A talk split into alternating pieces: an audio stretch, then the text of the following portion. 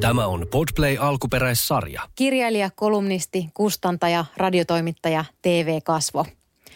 Olisi houkuttelevaa käyttää Juha Vuorisesta termiä viihteen monitoimimies, mutta se olisi aivan liian lattea tälle ammattilaiselle, joka tuntuu onnistuvan aivan kaikessa, mihin ryhtyy. Nyt sukelletaan Vuorisen radiouran värikkäisiin vaiheisiin.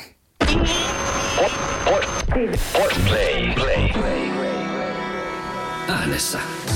Lämpimästi tervetuloa Juha Vuorinen. Oi kiitos. Just tässä, vaikka me ei varmaan saataisi korona-aikana halata, mutta kyllä me halattiin. Sitten on hirveästi aikaa, kun me ollaan nähty siis fyysisesti. Joo, siis varmaan melkein kymmenen Niin, vuotta. on, on, on varmaan, koska mä olin kuitenkin tuossa välissä seitsemän vuotta asun ulkomaillakin. Niin jo, jo, jotain semmoista, jotain semmoista siitä on.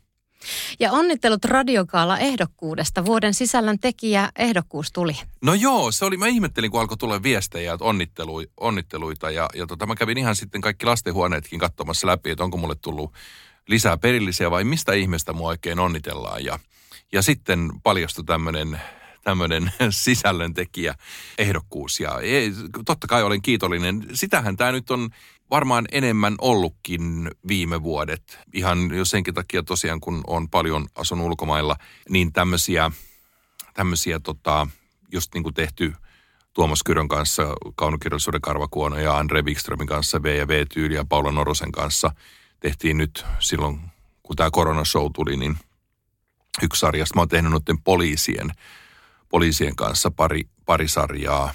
Toinen oli tämmöinen huumepoliisi, Kalevi Puonti ja sitten oli murharyhmän entinen päällikkö Juha Rautaheimo.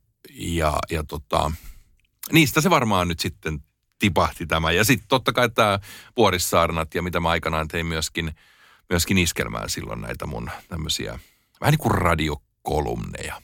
Niin, mä ajattelin, että kyllä se nyt varmaan näillä kilometreillä kuitenkin vielä vähän kutittelee mieltä, tämmöinen ehdokkuus. Totta kai, totta kai. Ja, ja okei, tietysti mulla varmaan, miten mä sanoisin, jos mä sitten otan taas sitten kirjailijan työn tähän kylkeen, sillä sektorilla ehkä enemmän mulle on merkinnyt se, että mä tiedän, että mä oon saanut semmoisia ihmisiä lukemaan, jotka eivät ole koskaan ennen lukeneet. Ja sitä mä pidän merittinä, mutta semmoiselle nyt ei sitten oikein varmaan Suomesta, jos sen pitäisi pa- palkita, niin... niin Se olisi sulle. Niin, niin, mutta et silleen nyt ei ole palkintoa, mutta se on mulle kirjoittajana suurin palkinto.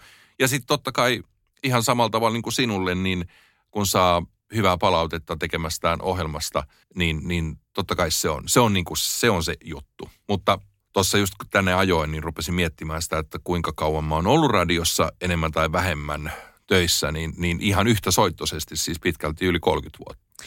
On siinä kaiken näköistä ehtinyt nähdä ja kokea. No on, ja jotenkin kun mä yritin tuossa käydä läpi sitä sun historiaa, niin se on kyllä siis, sähän oot käynyt läpi melkein kaikki radiot.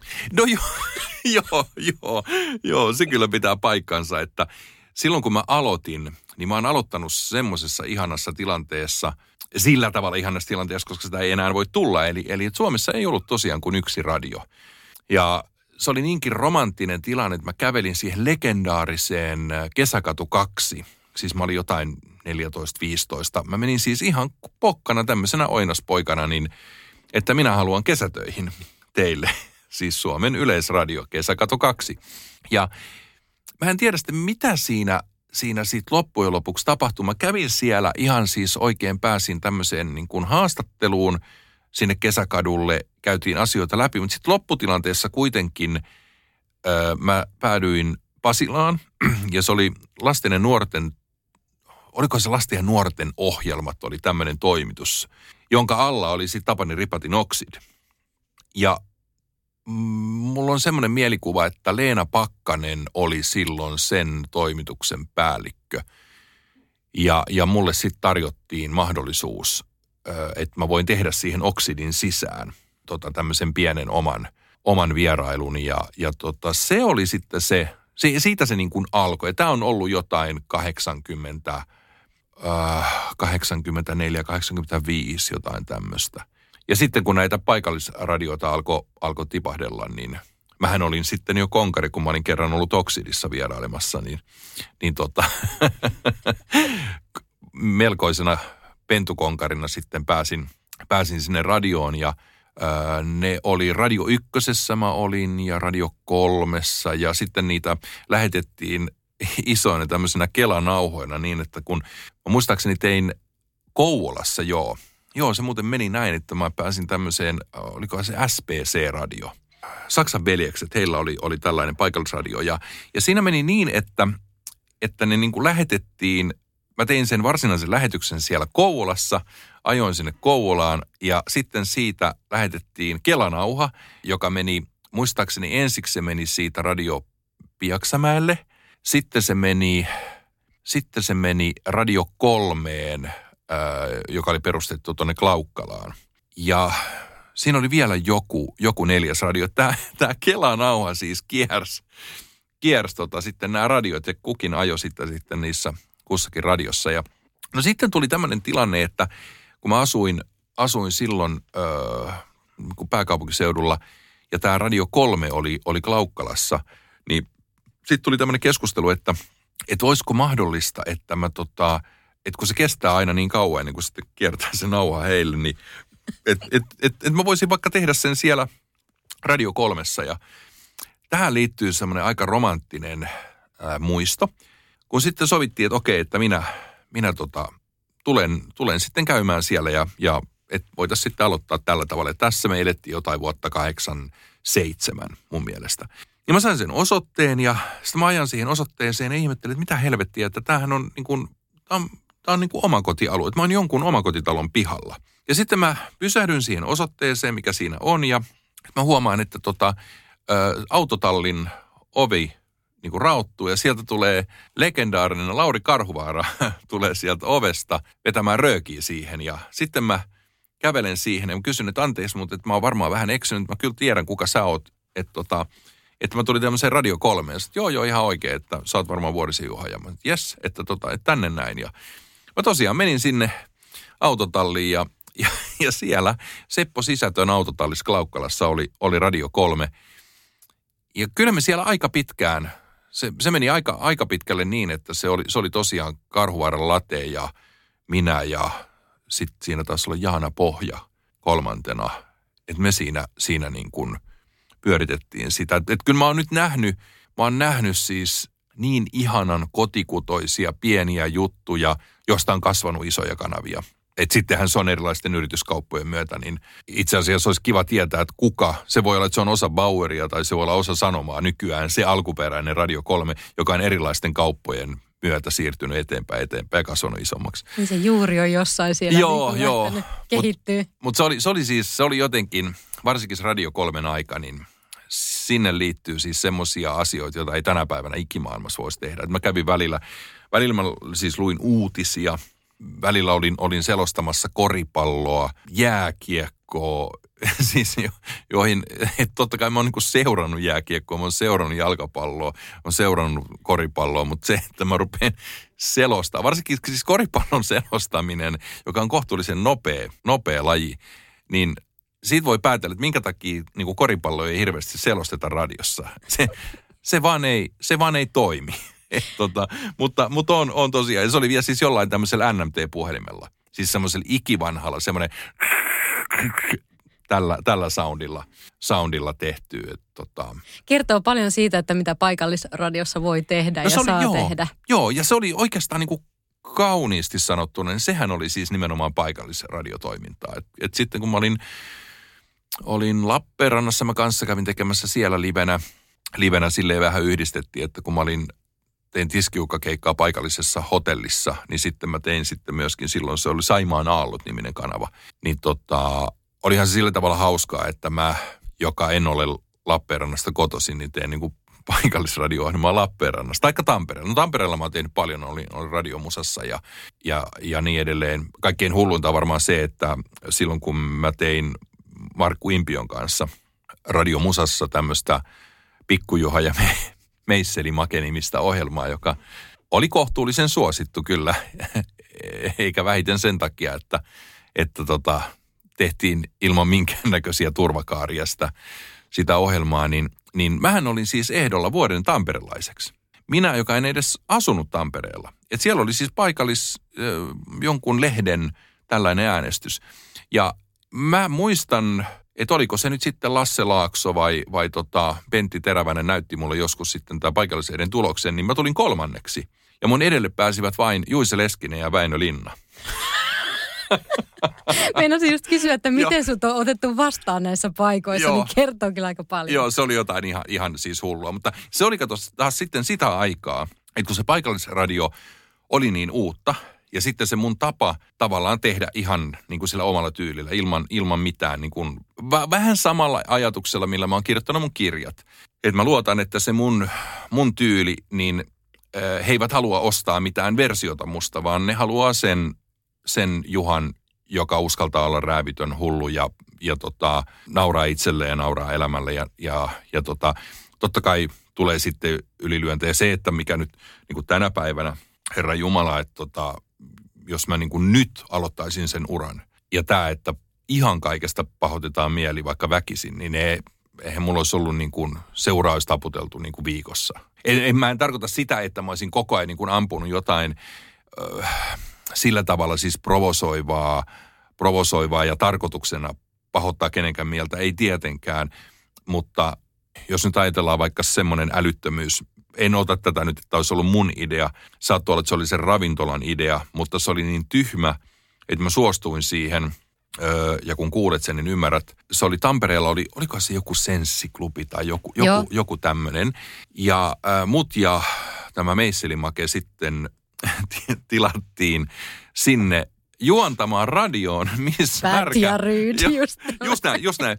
Miss märkä teepaita kisa? Radioon. Huom, radioon. Ja sitten toinen kaataa kannusta vettä ja toinen selostaa tämän, joka on jo lähtökohtaisesti niin kuin ihan niin kuin hauska TV-sketsi, mutta äh, järjettömyydessään siis äh, tietyllä tavalla myöskin niin kuin ihan älyttömän hauskaa. Ja sitten meidän jälkeen esiintyi Sepi Kumpulainen, joka oli just tehnyt sen Dippadaa Dappadaa biisinsä. Että kyllä siinä niin kuin tuona kyseisenä iltana niin kansalle tarjottiin sirkushuvia koko rahalla. Niissä oli jotain semmoista, mun tekisi mieli, ää, jos mä ajattelisin, että et, ää, niin kuin, et, et mä voisin ottaa sen asian, niin kuin muuttaa se joksikin konkreettiseksi, että se olisi niin kuin pieni lapsi vaikka toi idea, niin mä ottaisin sen nyt syliin ja halaisin silleen, että sä tsemppasit. Sä tsemppasit. Ihan, Sä yritit. kyllä. Ja mä en voi sua tuomita. Sä yritit. Joo, juuri näin. Et, että, et mä näen niissä kyllä nykyään aika paljon semmosia niin kuin vaaleanpunaiset pitsireunukset monien niiden juttujen ympärillä. Että niissä on jotain semmoista, se, semmoista tota, vilpittömyyttä. Tuommoista tehtiin tollon. Mm, mutta siellä on tapahtunut sellaisia asioita, että ihmiset on siitä syystä löytänyt radion. Totta kai, totta kai. Että, että Joo. on, on kyllä niin kuin en, että ymmärrän täysin sen, että niitä ajatellaan, että on vaaleanpunaiset kehykset joo, joo, joo, ja joo. näin edespäin. Joo, ja, ja mun mielestä aina kaikki, mitä sä teet äh, täydellä sydämellä, semmoiset asiat saa siinä kömpelyydessäänkin myös paljon anteeksi. Sitä ei voi niin kuin lähteä dumaamaan silleen, että oot sä, oot sä voinut tuommoista paskaa tehdä joskus? Kyllä.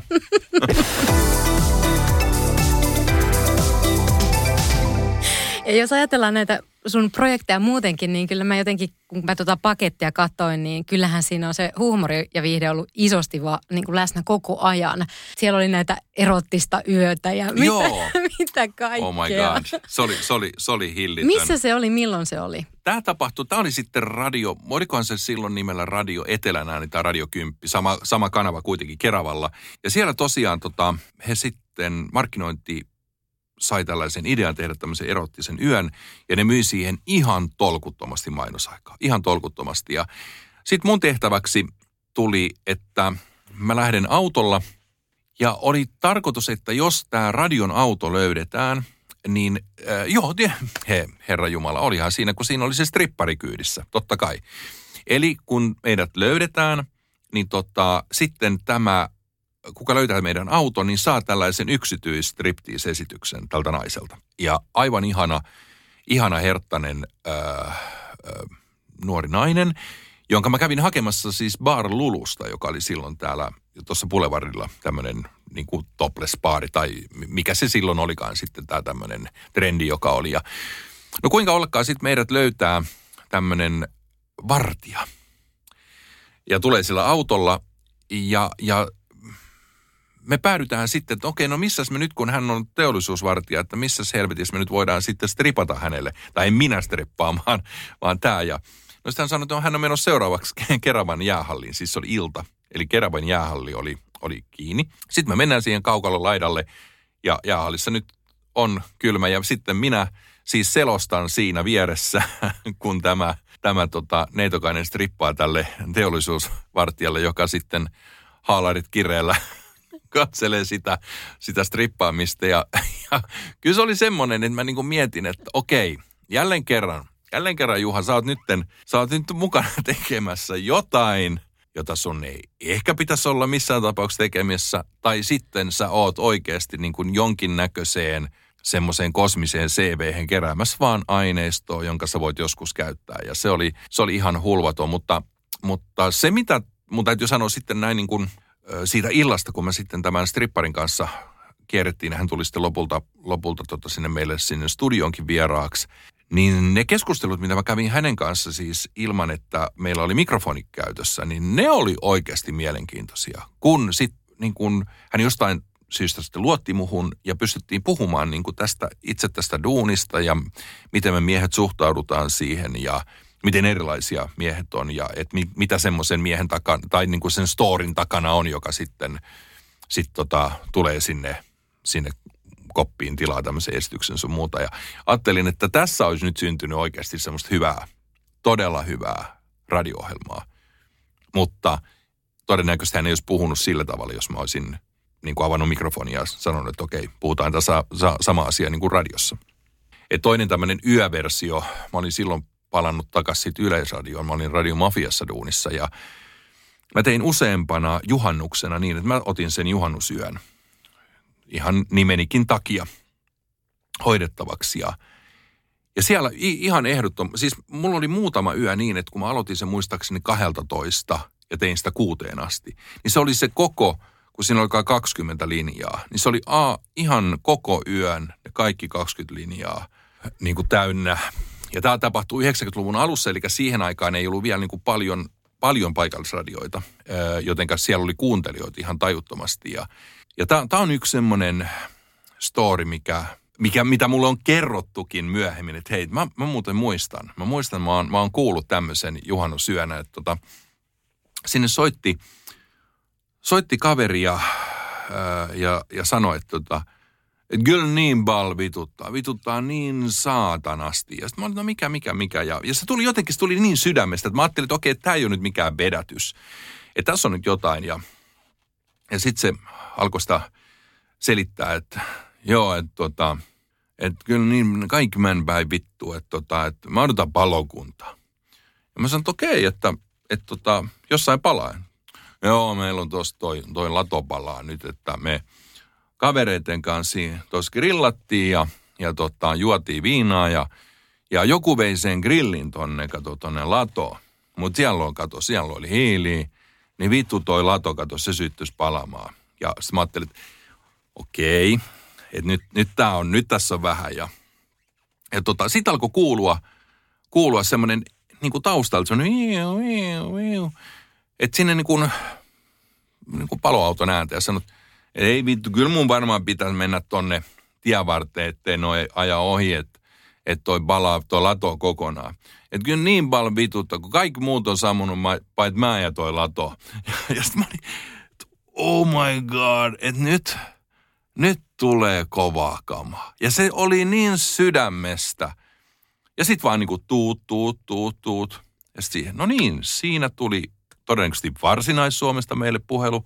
Toivottavasti kaikki, osa saadaan vielä heräämään ja osa sammumaan ja, ja, tota, ja niissä yölähetyksissä kyllä oli muutamia ihan mielettömiä, mielettömiä puheluita. Et se, se yön, yön niin kuin energia ja radio, niin siinä on jotain.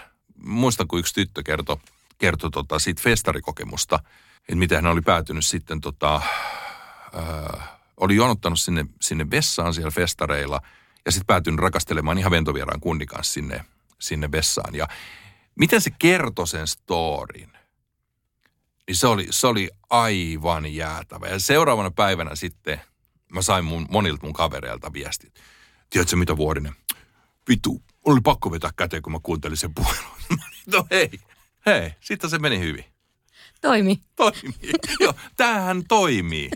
Radio Joo. toimii. Ja tota, Mutta mut siinä mä sanon, että se, se yö ja sitten mä luulen, mä uskon siihen, että mä oon syntynyt itse myöhään illalla, että mä oon vähän semmoinen yötyyppi. Yötyyppi. Mä kutsun itseäni tämmöisen vanhan kuun, vanhan kuun pässiksi, niin tota, niin että jos mä nyt alkaisin tehdä taas radio-ohjelmia, niin mä luulen, että mä tekisin yölähetyksiä. Et silloin mä oon aika, mä, mä huomaan, että mä oon silloin niin kuin kotona. Mä, mä oon semmoisessa ilmapiirissä, missä on, totta kai sitten sinne tulee niitä juuripuheluita ja niitä, mutta että, että sitten kun sä saat sen just sen oikean tyypin, jolla on myöskin, miten mä sanoisin, että on, on, on sekä takki että sydän auki, niin sitten tulee hienoja kohtaamisia. Hienoja kohtaamisia. Et ihan sama, sama kuin mä ää, muutaman kerran tein Radiomafiassa semmoista kuin kansakunnan kahvitunti ohjelmaa. Ja se tuli iltapäivällä, arki-iltapäivänä, niin siellä oli kanssa mu- muutamia semmoisia todella koskettavia, ihan järkyttävän koskettavia keskusteluita. Ja sitten mä ajattelin monta kertaa, että okei, tuolla on nyt, että kello on, se oli muistaakseni kello 15-16 vai se 14-15. Että mitähän noin kuuntelijat ajattelee, kun tähän aikaan päivästä tulee tommonen puhelu, missä esimerkiksi yksi, yksi yksin elävä mies kertoi, kun semmoinen juopporemmi oli tappanut hänen kissan, joka oli hänelle niin kuin kaikki kaikessa. Ja se oli, se oli niin sydäntä repivä se tarina, että mä olin ihan sille itsekin välin liuta alhaalla, että ei, mä en pysty jatkaa. Tämä on ihan, tämä on, tämä on niin surullinen, niin, niin koskettava, kun mies, mies kertoo sen, sen tota, että kun häneltä on niin kuin kaikki viety. Häneltä on kaikki viety. Ja, ja sitten sä samalla tajut, että okei, että se sosiaalinen ympäristö, mikä tällä miehellä on ollut, niin, niin tota, ei, ei, on, ei olla niin kuin hirveän terveessä porukassa siis muutenkaan pyöritä. Ja silti siellä se ihminen, joka mulle soitti, oli yksi suuri sydämisimpiä ihmisiä, joita mä olen koskaan niin kuin kenen kanssa puhunut. Ja se paljastui sitä hänen puhelustaan. Et kyllähän tämä radio on melkoinen, melkoinen väline, että et tota, et täällä voi kakkahätävitsejä heitellä ja, ja sitten kuulla, jakaa niin kuin elämään suurempia storeja. Olla molemmissa päissä. Kyllä, kyllä, kyllä.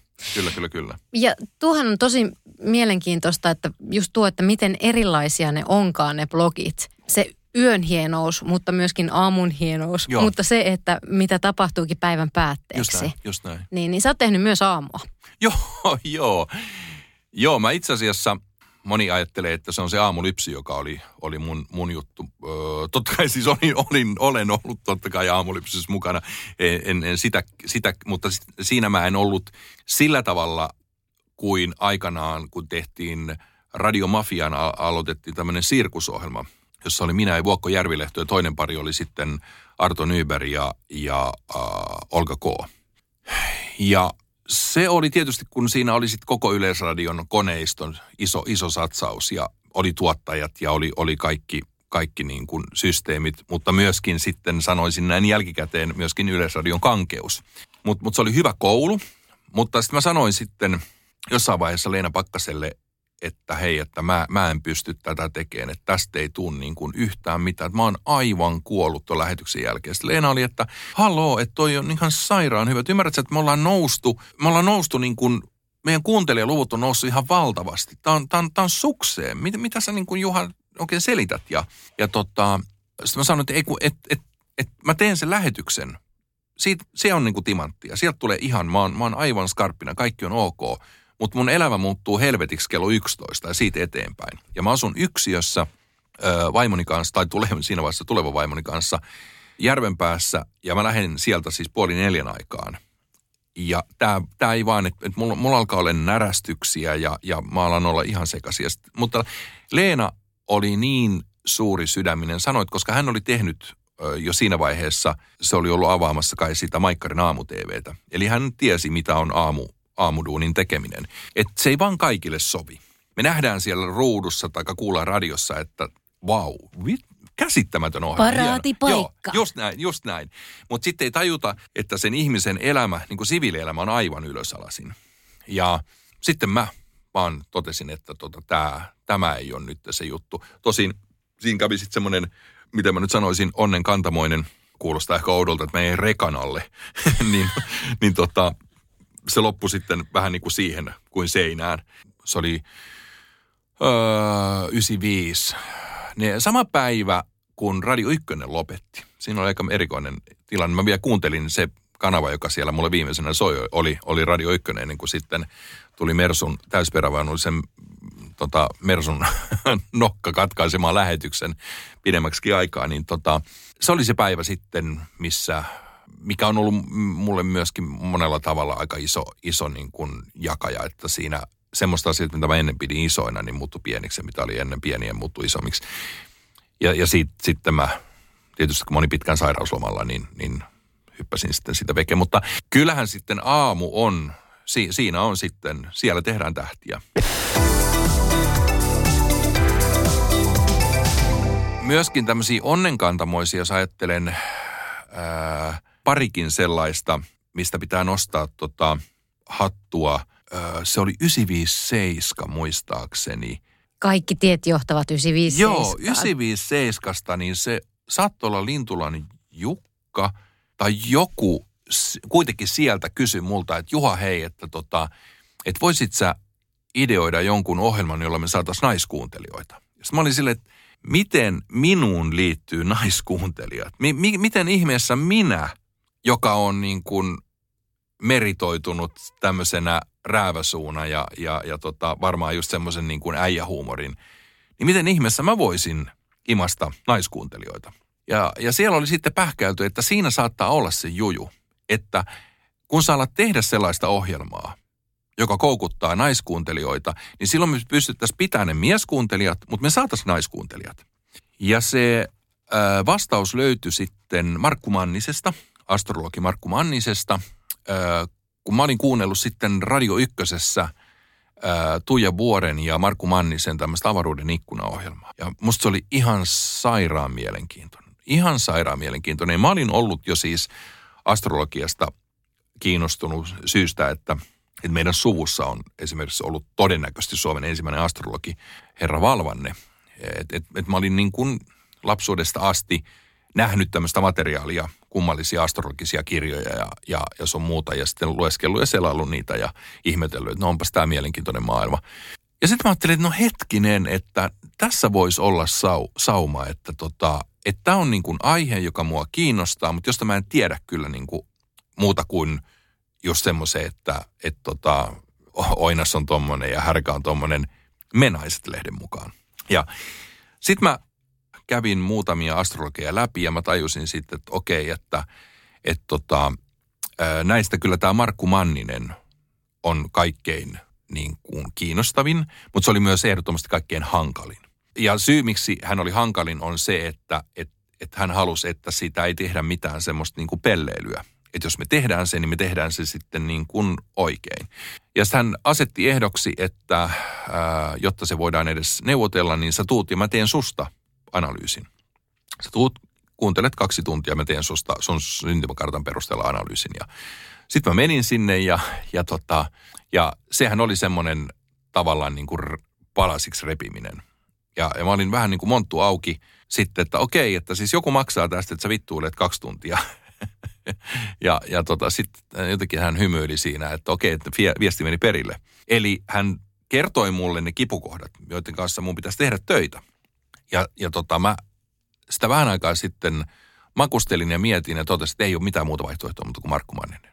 Se, se pitää tehdä juuri näin. Nyt, nyt niin kuin lopetetaan semmoinen, semmoinen niin kuin henkisen CV, semmoisen unelma-CVn tekeminen, että oi luoja, sun Venus on kyllä niin ihana, voi luoja, miten ihana Venus sulla on. Niin tota, tää pois. Vaan nyt mennään siihen astrologiaan, mikä on todennäköisesti niin kuin lähimpänä semmoista alkuperäistä oikeata astrologiaa. Ja sitten seuraava ehto hänellä oli, että jotta me voidaan tämä tehdä, niin äh, sä käyt hänen luona kolme kertaa viikossa ja mä opetan sulle astrologian perusteet. Me ei voida tehdä tätä ohjelmaa, jolle mä opetan sulle astrologian perusteet. Että, että, että, muuten se on niin kuin, sitä ei kukaan jaksa kuunnella. Ja näin ollen mä sitten päädyin, päädyin maailmaan, johon mulla oli lähtökohtainen kiinnostus olemassa, mutta johon mä upposin sitten totaalisen syvälle. Ja vuosien saatossa itse mulle se astrologia on muuttunut se, sellaiseksi, että, että tähtikartta ei kerro millainen sinä olet, vaan millaiseksi sinun pitäisi kasvaa. Eli me puhutaankin nyt yhtäkkiä sitten jo vähän niin kuin eräänlaisesta tämmöisestä, voisi puhua ehkä elämän filosofiasta.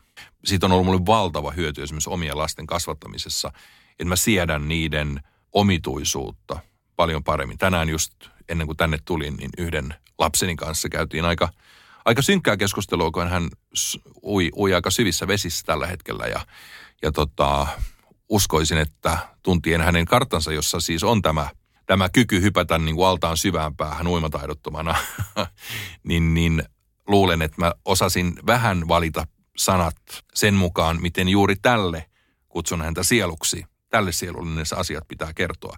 Kun joku toinen olisi voinut sanoa, no mitä se tuommoisia, älä nyt edes leikillä tuommoisia puhuu. Ja alkaa dissaa, vaan tietää, että ei, että nyt, nyt me puhutaan semmoista asiasta, mikä on hänelle totta. Mikä on, mikä on asia, minkä kanssa hän kamppailee. Ja mä uskon, että se on se ymmärrys, mikä, mikä sitten opettaa meille ymmärtää itseämme, mutta ennen kaikkea, että me opittaisiin sitten suvaitsemaan, suvaitsemaan erilaisuutta toisissa ja, ja, ja myöskin ehkä itsessä. Et, et kun monta kertaa, niin kun ajattelen, ajattelin itseänikin, että et miten Herra Jumala, että mä ymmärrän niin teoriassa, että et mun ei pitäisi piehtaroida noissa asioissa, näissä tunteissa. Ja minkä takia mä aina kuitenkin sitten uppoon niihin samoihin ja, ja saastutan mieleni ja niin edelleen. Ja mä vaan tajuan, että okei, koulu on kesken. Koulu on kesken. E, eikä se ole sen kummallisempaa. Ymmärrän tämän niin kuin teoriassa, nyt mun pitää vielä niin kuin muokata se käytäntöön, semmoiseen syvään ymmärrykseen, että älä päästä, älä anna noiden tunteiden viedä sua itseesi niin kuin sinne ja tänne.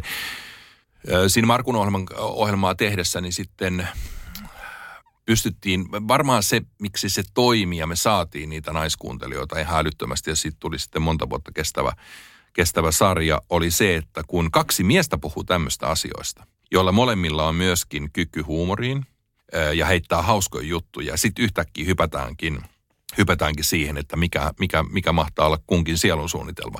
Se on aika herkullinen koktail. Ja, ja mikä oli, oli, oli ihaninta, että toisin kuin ehkä kanava, kanava toivoo, niin kaikkein eniten mä sain palautetta miehiltä. Ne tuli privaatisti sähköpostiin, että hei, luulet sä, että voisit sä vilkasta vähän mun karttaa? ja mä olin, toi ihana, oi ihana.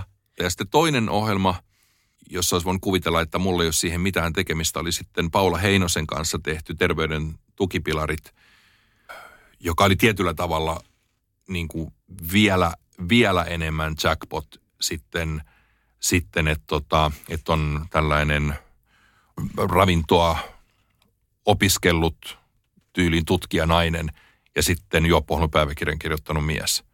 Ja aletaan keskustella siitä, että mikä on epäterveellistä ja mikä on terveellistä, niin se oli aika hyvä matchi kanssa. Nythän siis sehän on semmoinen aihe, joka on aina pinnalla ja jotenkin varsinkin nyt tämä hyvinvointipuumi on tässä niin kuin vaan jotenkin kasvaa ja Joo, kasvaa. todellakin. Että sehän, oletteko te miettinyt, että se voisi ehkä tehdä paluun? Niin, kyllähän se, sanotaan niin, että kyllähän sillä ohjelmalla siis nämä, nämä tota, niin hyvät juuret on. Mutta tämä on muuten mainiota, kun sanot, niin, niin mun ymmärtääkseni esimerkiksi iltapäivälehdissä nämä kaikkien klikatuimmat otsikot on, kun joku paukuttaa sinne, että tällä tavalla saat vyötärörasvaa pois ja, ja niin edelleen. Mutta se, että tämän saman asian tekisi kansantajuisesti, niin että siellä on tämmöinen tavisäijä esimerkiksi ja sitten se asiantuntija, niin väitän, että toimisi. Mm. Saattaisi tänä aikana vielä, kun, kun nyt kun jaetaan matskua niin paljon, niin se voisi kasvaa paljon suuremmaksi vielä kuin, kuin silloin. Että toi on, joo, tätä täytyy, täytyy miettiä. No niin, no joo. niin. Paulalle terveisiä. Joo.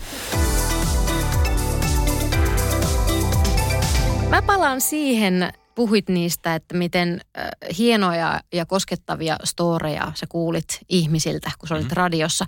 Kuuleeko niin koskettavia juttuja vielä? Radion kautta.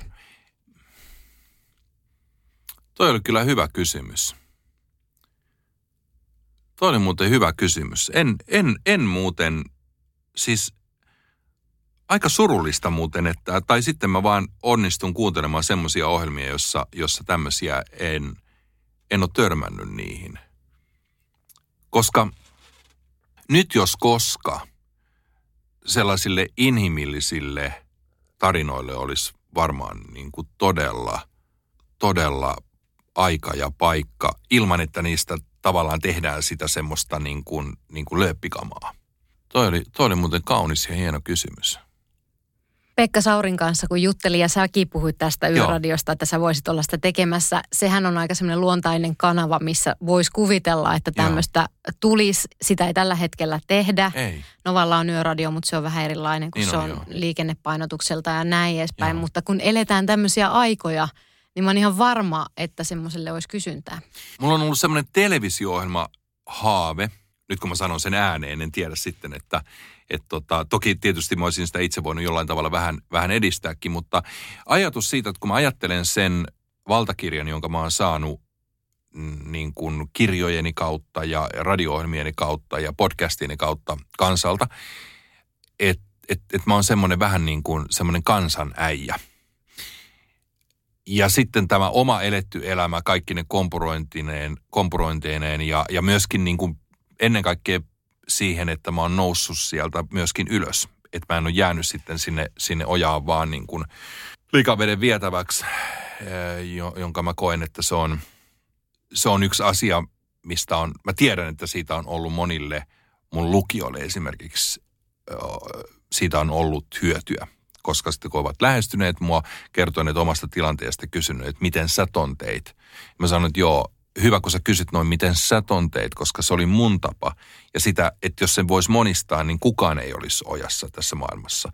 Mutta kun mä kerron sulle sen, miten mä sen tein, niin jos sä löydät siitä jotain, jotain niin kuin askelmerkkejä omaan elämääsi, niin käytä ilman muuta.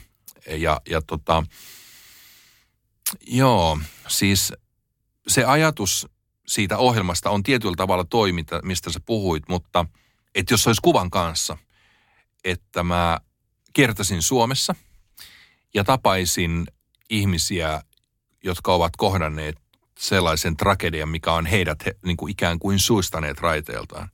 Ja mä antaisin heille sen kaiken ajan puhua se. Niin, että et ei mennä semmoisella, niin kuin, että tässä pitää saada nyt 20, total time 22 minuuttia ja, ja mainoskatko väliin. Ei, ei, ei, ei, ei niin, vaan tota, että se ihminen saisi kertoa sen oman tarinansa. Ja monta kertaa niillä sellaisilla tarinoilla, vaikka ne voi olla kuinka surullisia, niin niillä saattaa olla ihan hirveän voimaannuttava merkitys jollekin ihmiselle sen omassa elämäntilanteessa. Ja se on, se on niin kuin tietysti hassua, että, että millä, millä, minkälaisilla ohjelmilla tai kirjoilla mä oon niin kuin eniten saanut lainausmerkeissä menestystä, niin miksi ihmeessä mä haluaisin tehdä tämmöisiä ohjelmia? Että eikö sun kannattaisi tehdä naurattaa sitä kansaa, kun sen sä ehkä osaat. Niin totta kai siis se, se, se kulkee, kulkee aina mukana. Mutta että mitä, mitä niin kuin mun sydän haluaisi tehdä, niin se olisi jotain tämmöistä. En mä sitä voi kieltää, ettenkö mä nyt kun mä oon kirjoittanut pitkästä pitkästä aikaa fiktioon, niin Herra Jumala se on ollut hauskaa. Ja se on nimenomaan todella mustaa, mustaa niin kuin niin hirvittävän sairasta huumoria, että mun pitää ehkä taas muuttaa pois Suomesta, mutta, mutta kun se tulee ulos. Mutta en mä koe niin, että nämä millään tavalla niin kuin sulkee toisensa. Et mä muistan aikanaan, aikanaan mä juttelin äh, jo edesmenneen Raimo Häyrisen kanssa, jonka kanssa mulla myöskin oli ihan mieletön, mieletön tota, yhteinen radiohistoria. Historia, niin tota, mä sitten Raimolle avasin sydäntä. Mä olin, mä olin tekemässä siihen aikaan, kirjoitin sitä Juoppoholon päiväkirjaa. Aloitin sitä, mutta sitten samaan aikaan mä olin kirjoittanut tämmöiseen Minä olen lehteen. Mutta oli pyydetty, pyydetty tota, mä olin silloin jo tehnyt tätä astrologia-juttua ja, ja multa sitten pyydettiin sinne, että et, et, et jos mä voisin kirjoittaa niin kuin, olivat kuulleet jonkun ohjelman, missä me oltiin puhuttu niin kuin sielusta, että, että mit- mikä on meidän käsitys sielusta. Ja se, se oli tosi mielenkiintoinen, että voit sä kirjoittaa siitä. Ja mä kirjoitin, sitten tuli ihan käsittämättömän hieno siitä tekstistä. Tosin Markku myöskin sitten niin kuin pyysi Markkua siinä lukemaan, että kato, kato tätä, että että on mun käsitys. Ja, ja sitten mä muistan, kun mä sanoin Raimolle, että tämä on nyt jotenkin vähän, mä koen nyt jotain niin kuin ristiriitaisuutta. Että mietin, että mä niin kuin hyppään suoraan siitä sielutekstistä kirjoittamaan Juoppohon päiväkirjaa. Ja sitten kun mä oon saanut siellä kirjoitettua, niin sitten mä rupean sen jälkeen miettimään sitä, että, että onko ihmisessä sielu, henki ja ruumis. Ja onko näillä minkälainen niin kuin letku näiden läpi kulkee. Onko näillä niin kuin kolme helmeä ja niin edelleen. Ja sitten seuraavaksi mulla on, niin kuin, että voidaanko työntää helminauha jonkun hanurista sisään juoppuolon päiväkirjassa. Ja sitten Ra, äh, Raimo oli, että ai jaa, no voi harmi, jos sulla on tommonen. Mä sanoin, miten niin, että mulla on yksi toinenkin Juha-ystävä, tai oli, äh, että sillä ei ollut tota ongelmaa. Ja hänhän oli siis Juha, Junnu Vaini on hyvä kaveri. Ja sanoi, että joo, että Junnu pystyy tekemään pornolauluja ja sitten joku albatrossi voi vapaana liitä. Ei sillä ollut tota ongelmaa, mutta harmi, jos sulla on. Ja se oli, se oli mulle semmoinen, se oli semmoinen niin kuin isällinen litsari naamalle, että et tota, että olisiko mahdollista, että sä et nyt niin kuin lokeroi itseäsi jonnekin lokeroon. Että jos sussa on noin kaksi, jotka tuntuu hullulta, että miten ne voi samassa ihmisessä olla kiinnostus johonkin, johonkin tota, elämäntarkoitukseen ja, ja se, miksi minä, miksi minä olen täällä, taikka miksi minä just kirjoitan, miksi minun pitää kirjoittaa juopohjelman päiväkirjaa ja samaan aikaan olla kiinnostunut, kiinnostunut jostain tota jälleen syntymisestä. Niin, että keneltä se on pois? Sulla on nyt nämä ominaisuudet ja toimi niiden kanssa. Ja se on ehkä nyt semmoinen, semmoinen asia, että tämmöisessä nykyisessä maailmassa, missä, missä kaikki asiat aika niin kuin, että tehokkaasti tuotteistetaan. Että nyt, että, että, että jos mä teen jonkun ö, uuden sarjan radioon taikka telkkariin taikka podcastiin, niin sitten näiden isojen mediatalojen kautta, niin siihen tulee aikamoinen niin kuin mainospaukutus ja nyt, nyt se tekee tota. Ja sitten sä yhtäkkiä oot sitten toisaalla, että nyt tehdäänkin tämmöistä. Niin, että onko se nyt sitten – onko se ongelma vaan mun päässä vai, vai, tota, vai, on, vai, vai onko sellaista todellista ongelmaa sitten ole, olemassakaan? Se on sun päässä. Niin on, niin on. Niin on. Siis jos mä mietin näitä, näitä paikkoja, missä säkin oot ollut ja ohjelmia tehnyt, niin mulla on sellainen fiilis, että sä oot kuitenkin se hahmo, joka käy aina liekittämässä. Miten sä itse näet sen? Siis mä haluaisin olla sellainen. Mä haluaisin olla just se, mikä tota, puhaltaa jonkun asian liekkeihin. Toi oli ihanasti sanottu muuten.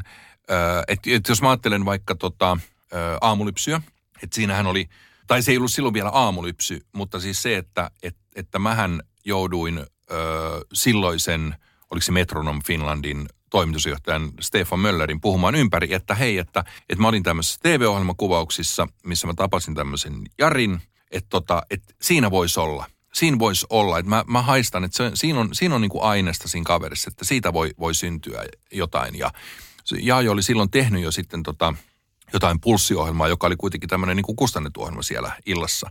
Ja sitten siellä oli joku yrityskauppasysteemi menossa, että siellä oli rekrytointikielto ja sanoi, että no, se ei ole mahdollista. Tänne me emme voi ottaa ketään uutta töihin ja, ja muutenkin, että onkohan tämä nyt edes semmoinen kaveri, jonka voisi. Ja mä sanoin, että mä paan itseni pääni pantiksi, että mä tuun siihen niin kuin – Godfatheriksi mukaan, että mä tuun vähän niin kuin mentoroimaan ja tota, että mä voin ottaa sen mun firman palkkalistoille. Että pääseekö se silloin? Että kierretään tämä koukero tästä. Ja sitten me tehtiin tämmöinen pieni, pieni tota huijaus ja hän tuli, tuli sitten. Ja kyllä mä niin kuin, mä toivon, että mä olen ollut Jaajolle antamassa siinä al- alussa niin semmoisia tiettyjä rohkaisuryyppyjä lainausmerkeissä, että et anna mennä vaan, anna mennä vaan. Totta kai siellä on sitten tullut niitä ohi, ohilaukauksia ja, ja niistä on sitten maksettu hintaa, mutta niin kuin tämän tyyppiset jutut, taikka se, että et, että mä oon jonkun Paula Heinosen tuonut radioon, taikka Markku Mannisen tuonut radioon, niin, niin kyllä ne on tuottanut mulle enemmän iloa se, että mä oon saanut niille ihmisille, jotka, joilla on joku oma, oma erikoisosaaminen, niin pääsee niin kuin, että loista, oikeasti sulla on talenttia, anna palaa, anna palaa. Mä voin olla tässä niin kuin tämmöisenä koksivaunuhoitajana tässä vieressä, mutta että nyt sä oot se liekki, joka tässä niin kuin pitää saada palaamaan. Ja, ja ne on musta ollut ihania juttuja. Mitä sä jaa, jos sä näit? Varmaan näin siinä aika paljon itseäni sitä semmoista, että meillä on se 11 vuotta ikäeroa ja sitten myöskin olen häntä sitten varoittanut niistä tietyistä asioista, että kun mä oon tehnyt nämä mokat, niin älä nyt jumalauta toista näitä. Älä toista näitä. Mene sä tuota ohitustietä. Että sä pystyt väistämään nämä kaikki karikot, mitä tässä on. Mutta tietysti mä en sitten silloin voinut kuvitella sitä, että miten tämä mediamaailma muuttuu, että olen sen sanonut hänelle itse asiassa joskus jossain, se oli niin, että mä taisin olla Maltalla osallistuin johonkin TV-ohjelmaan, missä hän oli sitten studiossa, missä mä, missä mä sanoinkin sen, että, että aina kun ihminen saa osakseen menestystä, on se sitten vaikka työpaikalla, että saat paremman tota, ylennyksen tai sä voitat lotossa, taikka me, jotka tehdään julkista työtä, että saadaan näkyvyyttä, mitä tahansa tota, voitat urheilussa, missä hyvänsä.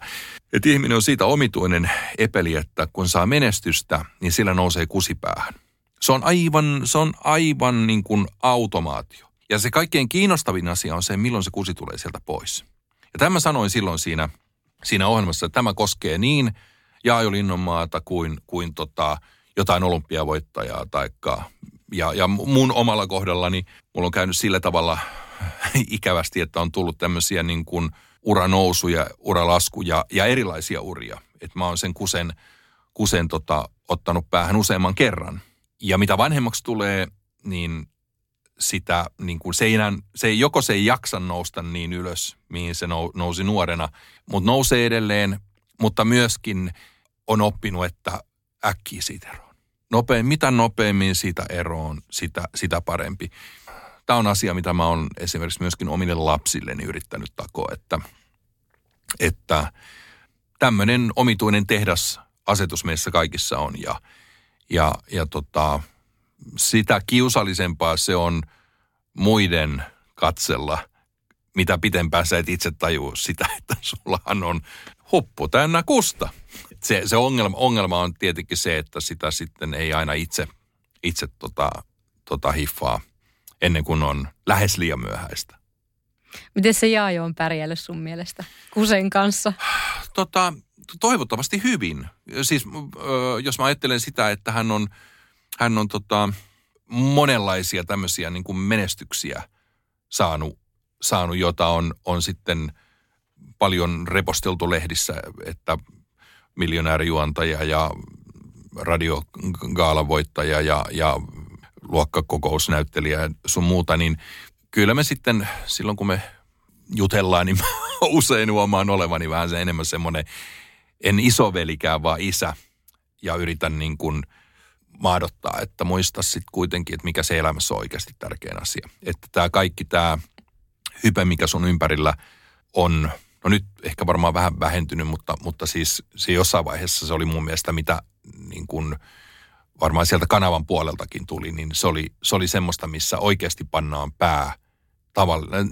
Kuitenkin me ollaan kaikki ihan tavallisia ihmisiä, niin pannaan tavallisen ihmisen pää melkoiseen rasitustestiin. Että miten sä kestät sen, että et, et ei lähde elämään semmoisessa illuusiossa, että et, et, et, että sä oot joku niin kuin yli-ihminen. Mistä äh, sun ja Jaajon tai yleisesti aamulypsyn semmoista tempauksesta saat kaikkein ylpein? No kyllä varmaan silloin, kun ne oli ne ihan, että me oltiin, okei, okay, no siihen osaltaan vaikutti se, että me molemmat käytimme kohtuullisen paljon alkoholia. Eli meiltä puuttu, puuttu semmoinen turva, turva, turvakerrosto kummaltakin, kummaltakin, niin siellä on muutama semmoinen aivan käsittämättömän hauska, missä, missä kuulee, että me oikeasti aidosti meillä me niin kuin pudotaan sille, että se ei ole mitään näyteltyä semmoista niin kuin räkätysnaurua, että nauretaan itse omalle jutulle, vaan siis semmoinen, semmoinen aivan totaalinen spontaani putoaminen, joka lähtee sydämestä, niin se on jotain semmoista, sit sitä, sä et vaan voi sitä näytellä. Ja sen jotenkin kuuntelija kyllä sitten niin tajuu, että nyt, että vaikka se juttu olisi kuinka huono, niin sä pääset siihen maailmaan sisään. Ja sen jälkeen, kun mä oon tehnyt esimerkiksi Tuomas Kyrön kanssa, niin semmoinen vastaavan tyyppinen tilanne tuli, että me ei, me ei niin kuin tunnettu toisiamme sitä ennen kuin me alettiin tehdä tätä kaunikirjallisuuden karvakuonoja. Ja, ja vähän sitten lähdettiin sillä, että kokeillaan, toimiiko tämä vai eikö tämä toimi. Ja meillä oli ensimmäisenä aiheena sitten top 5 diktaattorit. Ja sitten päästään ää, kohtaan Hitler. Ää, ja siellä tulee sitten tämmöinen, oikein rupeaa röyhtäisyttämään, kun muistelen tätä asiaa, niin tulee sitten jostain syystä niin Tuomas, Tuomas sitten heitti pöytään öö, maon ja, ja kertoi, että hän oli tota, mennyt 16-vuotiaana oman serkkunsa kanssa naimisiin. Ja no se oli jo niin kuin lähtökohtaisesti semmoinen, joka mua jostain syystä niin rupesi, rupesi naurattamaan. Ja, ja sitten hän jatkoi siitä, että, että tota, mutta että hänestä tuli sitten 16-vuotiaana myöskin le, leski, leski, kun hänen tämä vaimonsa kuoli keltatautiin, jolla mä sitten totta kai niin kuin otin siitä, niin kuin, mistä ei ole saanut ottaa kiinni. kiinni ja sitten se lähti se hysteria. Ja se oikeasti, sitä oli kaksi ja puoli minuuttia siellä nauhalle. Siis me mentiin siis lattialle. Me oltiin kaksi aikuista miestä lattialla, semmoista huutonaurua sattuu, vedet valuu silmistä. Ja silloin me täyttiin, että okei, meillä on tämä, meillä on tämä linkki. Ja mä leikkasin siitä siis puolitoista minuuttia, kaksi minuuttia poista naurua, silti sinne jäi sitä hysteriaa. Ja, ja se, siinä oli siis jälleen kerran, se, se oli varmasti myöskin semmoinen jakso, missä kuuntelijat tajusivat, että mä haluan kuunnella tätä. Nyt, ja, ja pointti on se, että ne odottaa, että tämmöinen vastaava sekoaminen tapahtuu. Ja ne pääsee myötäelämään sen, että kun sä naurat tilanteessa, jossa ei pitäisi nauraa, niin, niin tota, siinä on, siinä, siinä on jotain semmoista höyläämättömiä lankkujen romantiikkaa, että et tota, se vetoo kansaa. Onko sulla sama yleisö ö, radiossa? Seuraako tyypit sua? Ne, jotka on lukenut sun kirjoja, niin tuleeko ne kuuntelee myös sua? Mitä luulet? Mä luulen, että ei. Mä luulen, että, että ensinnäkin mulle on suuri mysteeri esimerkiksi, esimerkiksi se, että siis mun tyttäret ovat aikanaan niin kuin kädestä vääntäen pakottaneet mut avaamaan näitä somekanavia. E, ja varsinkin vanhempi tyttäreni, joka on itse myös kustannusalalla, sanoi, että isi hei, että, että oikeasti sun pitää olla siellä somessa. Et nyt niin kuin oikeasti sun pitää avata tämä, tämä ja tämä kanava. Ja sitten muistan, kun hän hän avasi mulle sen esimerkiksi Instagramin, ja hän todella siis, niin kuin, ja sitten mä sanoin, että mitä mä teen tänne? Minkä, minkä, minkä, minkä kuva mä nyt tänne laitan? Sanoin, vaikka omasta turvasta. Mä sanoin, eikä mä nyt omasta turvasta sinne laita kuvaa. Ja, ja, tota, ja he sitten, ja sanovat, että et, et, et sun pitää ymmärtää, että se on tätä, tätä päivää. Se on osa sitä, että sun pitää olla tietyllä tavalla niin kuin saatavilla sun faneille. Tai mä, mä en kutsu heitä faneiksi, vaan mä kutsun heitä, ja, ja täs, siis toivottavasti kukaan ei ymmärrä väärin, kun mä mä sanon, että he ovat mun palkanmaksajia. He ovat mun työnantajia. Et, et kun, joskus kun tulee siis tilanteita, että joku, joku tota, ihmettelee, että hän ei olisi ikinä voinut kuvitella, että sä vastaat mun lähettämään viestiin. Mä sanon, miten nimään vastaisi sun lähettämään viestiin, että sä oot se, joka mahdollistaa tämän työn, mitä mä teen. Mä oon siinä niin kuin tavallaan hankalassa, hankalassa tota asemassa, että mulla on viisi ja puoli miljoonaa toimitusjohtajaa mun, mun firmassa, kun taas sitten joku joku, joka on jossain tota, vaikka sahalla töissä, niin sitten se pitää vain kuunnella sen, sen tota, sahan omistajan hölinöitä, kun taas mä joudun kompuroimaan koko Suomen kansan edessä, että, että he antavat mun tehdä tätä duunia. Niin äh, mulle on ollut aikamoinen yllätys sitten, kun äh, tämmöiset firmat on sitten lähestynyt mua, että jos voisi tehdä jotain tämmöistä someyhteistyötä, että minkälaisia seuraajia sulla on. Ja sitten kun mä katon, katon niin siellä on siis – 25-35-vuotiaita naisia. Kaksi suurinta ryhmää on 35-45-vuotiaat naiset ja 25-35-vuotiaat miehet. Ne on ne kaksi suurinta ryhmää. Ja sitten tämmöinen someyhtiö sanoi, että toi on, niin kuin, toi on erikoinen.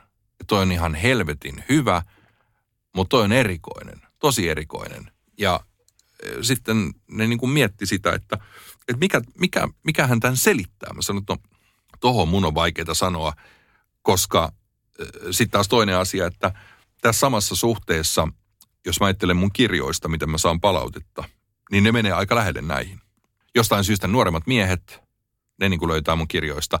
Mutta mä luulen, että esimerkiksi näissä, näissä tämmöisissä niin kuin romaaneissa, Juoppuohjelman päiväkirjan vaikka myöhemmät osat, niin nämä 35-40-vuotiaat naiset, niin ne löytää sieltä sen pehmeämmän puolen niistä. Ne löytää sieltä rivien väleistä sen, että mitä tämä, tämä äijä niin kuin kipuilee tässä. Kun taas sitten ne nuoremmat miehet taas hakee kaikki ne kohdat, missä lausutaan joku rumasana tai sekoillaan jotain. Ja taas ne naiset löytää sieltä sen, että miksi se sekoilee. Siinä mä, siinä mä koen, että sitten mä oon kyllä onnistunut aika hyvin. No nyt kun sä oot somekanavien imuun päässyt, niin miten tämä nykyajan vitsaus, tämä vihapuhe, onko se tavoittanut sua? On joo, siis mullahan on semmoinen hauskuus, muun muassa tota, ainakin jonkun aikaa oli, en tiedä onko vieläkin, Wikipedia-sivulla, niin sinne on linkattu tämmöinen Radio Suomi-popin saama Ai JSN. Joo. Joo. Ja, ja tilanne oli se, että mä olin tuuraamassa ja joo, aamulypsyssä. Et me oltiin Juha Perälän kanssa ja, ja Perälä pani soimaan Mikki Hiri Merihädässä kappaleen jonnekin tota, uutisten alle. Me oltiin samalla tavalla kuin minä ja sinä nyt. Sulla on kaikki hanikat siellä, mulla ei ole mitään. Hän pani sen soimaan ja siitä tuli tota, julkisen sanan neuvoston mm, tuomio. Ja se on laitettu mun Wikipedia-sivulle ikään kuin mun meritiksi. Se, että mä olen samaan aikaan studiossa, kun toinen soittaa tämän biisin.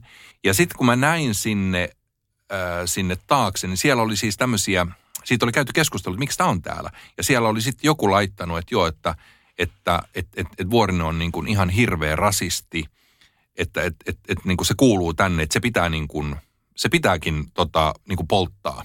Ja sitten mä ajattelin, että onko Wikipedian tarkoitus tosiaan tämä, että se toimii tämmöisenä maalitusautomaattina. Ja mä annoin sitten sen asian, asian tota nelosen, että sanoman niin kuin selvittää, että kertokaa nyt mulle, että mitä vittua tämä tekee mun Wikipedia-sivulla tämä, tämä päätös. Se, että mä oon samaan aikaan studiossa, kun toinen panee tämmöisen biisin soimaan. Ja sitten se on mun Wikipedia sille, että, että se on 30 sekuntia mun koko urasta. Että mä oon sama studiossa ja se on siellä. Niin äh, olen siis päässyt maistamaan tätä, tätä viha, viha tota, toimintaa, missä halutaan mustamaalata joku ihminen. Sillähän ei siis, siitähän ei pääse yli eikä ympäri. Että minä olin siellä studiossa samaan aikaan ja tota, mulla on luojan kiitos siitä se nauha olemassa, mitä siellä oikeasti tapahtuu. Ja se, mitä lukee siinä ISN-päätöksessä, on sitten jotain ihan muuta. Mutta tota, se, sen mä kyllä myönnän, että siinä, siinä mä koen, koen semmoista, se on, se on tosi vaarallinen maailma. Se on tosi vaarallinen maailma, että, että mennään niin kuin roiskimaan ilman, että tiedetään ihan, että miten asiat on oikeasti. Ja ähm, mä tietysti oletan, että mun kohdalla moni tajuu, että jos se tulee niin kuin jollekin mun someseinälle niin kuin avautumaan, niin sehän tietää sen, että mä osaan todennäköisesti aika hyvän vastauksen heittää, jolloin se nuoli kääntyy niin kuin yhdellä. Mä itse asiassa tässä oli yksi semmoinen, semmoinen tota, aika, aika hauska, liitty Seiska-lehteen. Mä laitoin jonkun, jonkun kuvan, joka oli ollut sitten Seiskan, Seiskan ottama kuva. Ja sitten sieltä tuli vaan, tota, tota, että hei, olisi kiva, että sä niin kuin merkkaisit, että sä oot ottanut tämän Seiskasta tämän kuvan. Ja sitten mä vastasin siihen niin kuin tyyliin, että viitsitkö vielä kertoa, että kuka tämän Seiskan ottaman salakuvan on ottanut, niin laitetaan mielellään. Ja siitähän tuli sitten se yleisön niin kuin valtava myötätunto, että voi vittu, mikä, mikä niin kuin pussitusvuorinen, että ihan jäätävä, ihan jäätävä. Ja mä heitin se kuitenkin, niin kuin mä ajattelin, että no, että että on varmaan Seiskaltakin niin kuin läppä, niin mä vastaan läpällä läppään. Ja sitten se muuttukin yhtäkkiä sellaiseksi, että niin kuin Seiska sai sitten paskaa niskaan ihan oikein kunnolla. Koska olihan mä niin kuin tavallaan jäljillä. He, jotka ottavat salakuvia, niin onhan se vähän outoa, että hei, että miksi sä merkkaat tänne niin kuin kredittei meille, niin kuin sille kenelle. Ja tota, äh, että tämä on siis tämän ajan vitsaus. Et nyt, nyt mä oon, se, sitä mitä mä oon nyt pyrkinyt tekemään, en mä sitä aina niin kuin jaksa niitä selata, että mitä siellä on kommentoitu, mutta jos mä huomaan, että joku on nyt esimerkiksi niin kuin jurrissa lataa ihan älyttömän, ja mä tajuan, että nyt niin kuin tässä on riski, että joku ottaa tosta kiinni ja aloittaa tämän ihmisen pommittamisen, niin mä poistan sen. Eli mä suojelen sitä ihmistä. Että mä poistan sen älyttömän kommentin, jos mä tajun, että tämä on tullut kolmen aikaan perjantai- ja lauantai välisenä yönä. Ja siinä on se, se tota, riski, että joku ottaa tosta kiinni ja sitten se lähtee lumipylly, lum, lum, lumi, lumipylly pyörimään. Niin tota, sitä mä oon nyt tehnyt. Oon koittanut, koittanut vähän varoa, että mä en laittaisi semmoista kamaa, joka, joka tota, provosoisi semmoiseen. Varmaan myöskin tämä korona-aika on tehnyt sen, että mä huomaan tuolla ihan liikenteessä, että et, et kyllä on monilla, mon, monilla on oikeasti leukahihnat tosi kireellä. Ja sitten ihmiset käyttäytyy sen mukaan. Ja nyt sitten tietenkin siihen voisi mennä niin kuin samaan kuoroon, että kusipää, niin kuin, sä, sä oot kusipää ja tota, tajuamatta, että toi ihminen voi olla niin kuin ihan, tiedätkö, siis sekoamispisteessä. Mm. Että tämä aika, jos mikä, on se, missä meidän pitäisi niin kuin yrittää semmoista tavallaan vähän niin kuin armoa. Mä tein silloin, kun vuosi sitten, kun tämä koronatouhu alkoi, niin silloin, silloin tota, mä tein semmoisen päätöksen, että mä rupesin tekemään ihan älyttömästi niin kuin hauskaa somesisältöä. Ihan, mä, mä ajattelin, että nyt, nyt jos koska, niin että se, mä en saa siitä mitään rahaa. Ja tota, että nyt, niin kuin, että jos mä saan jollekin ihmiselle edes hymyn, puhumattakaan, että se vaikka naurais, niin se voi olla sen päivän ainoa se ilon hetki. Se, että mä taon sinne jotain ihan älytöntä kamaa. Ja se oli, se oli tosi palkitsevaa sitten, kun mä sain tämmöisiä niin privaviesteinä, että hei, että mä haluan sanoa sulle, että mä en tiedä sanoa tätä kukaan muu, mutta kiitos, että sä teet tätä. Että on ollut, että, että hän usein aloittaa päivät, hän käy katsoa vaan, että mitä se, se rekki on sinne taas laittanut. mä yritän äh, niin kuin ton tyyppisessä viihteen tekemisessä, äh, vaikka se ei tosiaan, tosiaan niin kuin mun elinkeinoa vaikuta yhtään mitään, niin, niin et tuoda sitä iloa ihmisille. Ja onhan se nyt totta kai sitten nyt tänä päivänä, että jos mä laitan sinne sitten linkin, että, että on tulossa uusi kirja, niin toimiihan se samalla toki myöskin mainosvälineenä. Mm. Mutta on vain asioita, joille ei kannata aina niin laittaa hintalappua, että et, et, silloin kun mulla on kiire ja teen niin kuin oikeita töitä, niin eh, totta kai kaikki somet jää silloin kakkoseksi. Sitten mä päivitän sitten, kun mulla on aikaa. Huumorista tänä aikana, kuinka paljon sä joudut miettimään, mitä sä suustas päästä tai kirjoitat? Ihan hirveän paljon.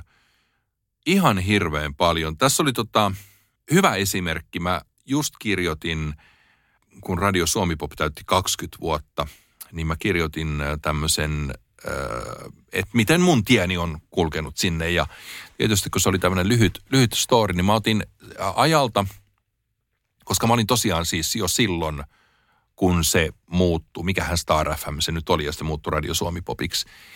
Olin silloin talossa ja nyt jo edesmenneen J.J. Leskisen kanssa, niin hän pyysi mut sinne, sinne töihin ja tehtiin tämmöistä isojen poikien aamiainen ohjelmaa. Ja meille tuli vieraaksi ää, Toni Halme – ja oli suora lähetys, aamulähetys. Ja sitten hän sanoi, sano, tota, eh, että oli puhetta, että, että Mike Tyson, että että hän niin kuin järjestäisi tämmöisen näytösottelun Helsingin, äh, Hartwall Areenalla. Ja sitten hän käytti siis tätä N-sanaa ja sanoi, että joo, että että että, että hän iskee tämän tuonne jokeriviirien väliin roikkumaan sinne kattoon. Ja sitten mä ajattelin, että no nyt lähti muuten toimilupa. Nyt muuten lähti toimilupa niin kuin ihan varmasti, että apua suoraan lähetykseen. Ja sitten se vielä oikein niin kuin herkutteli sillä. Ja mä mietin, että okei, jos toi sama lähetys tulisi tänä päivänä. Siitä ei jostain syystä ei noussut mitään, mitään tota mekkalaa, mutta tänä päivänä niin se olisi oikeasti aivan hirveä huuto. Aivan hirveä huuto. Ja nyt sitten jos ajatellaan taas sitten, että jos mä kirjoitan fiktiota, ja nyt mennään esimerkiksi niin, että, että onhan mun, mun kirjoissa, siis näissä repliikeissä ihan kauheita kieltä, varsinkin kun mä olen tehnyt niistä ikään kuin karikatyyrejä. Et jos, mä, jos mä esimerkiksi haluan tehdä, tehdä tota, jostain, jostain tota, Trumpin fanista, että se on mulla yksi hahmo, niin jotta se on uskottava hahmo, niin sen pitää puhua semmoista aivan hirvetä kieltä, joka sopii siihen. Ja tämä on semmoinen alue, missä mä niin mietin, että, että nyt jos nämä siivotaan kokonaan pois, niin sitten me ollaan semmoisessa semmoisessa tilanteessa, että, tota, että mikään ei ole enää niin kuin uskottavan tuntusta. Mä en tarkoita sitä, että mä haluaisin nyt, nyt tota, makustella hirveillä sanoilla. Ei ole kyse siitä, koska mä lähtökohtaisesti äh, lähden, ajattelen niin, että et kusipäitä ei koskaan pidä ymmärtää, niille pitää nauraa. Ja jotta sä voit nauraa niille kusipäille, niin sä joudut joskus menemään niin, että sä tietyllä tavalla niin kuin riisut ne. Sä paat ne puhumaan ja toimimaan niin, kuin ne puhuvat. Et todellisuudessa mun on pakko kyllä sanoa, että, että mä kuulen tällä hetkellä enemmän semmoista aivan hirveätä viha, vihapuhetta ja, ja juuri näiden N-sanojen käyttöä kuin koskaan ennen tuolla kun liikkuu kaupungilla. Ja on monta kertaa sille, että, että herra Jumala, tai mitä, mitä mä näen siis tämmöisiä kuvia, mitä tuolla, tuolla siis tämmöisiä meem, meemikuvia sun muuta, niin ihan aivan hirveätä kamaa.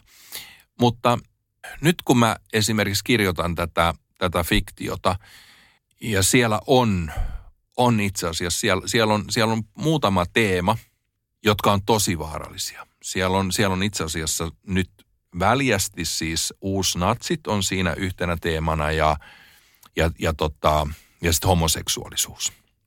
Ja mä oon niin kuin miettinyt, että miten ihmeessä mä saan tämän kaiken nyt kirjoitettua niin, että ne väkisin väärin ymmärtäjät ei tartu tähän kiinni.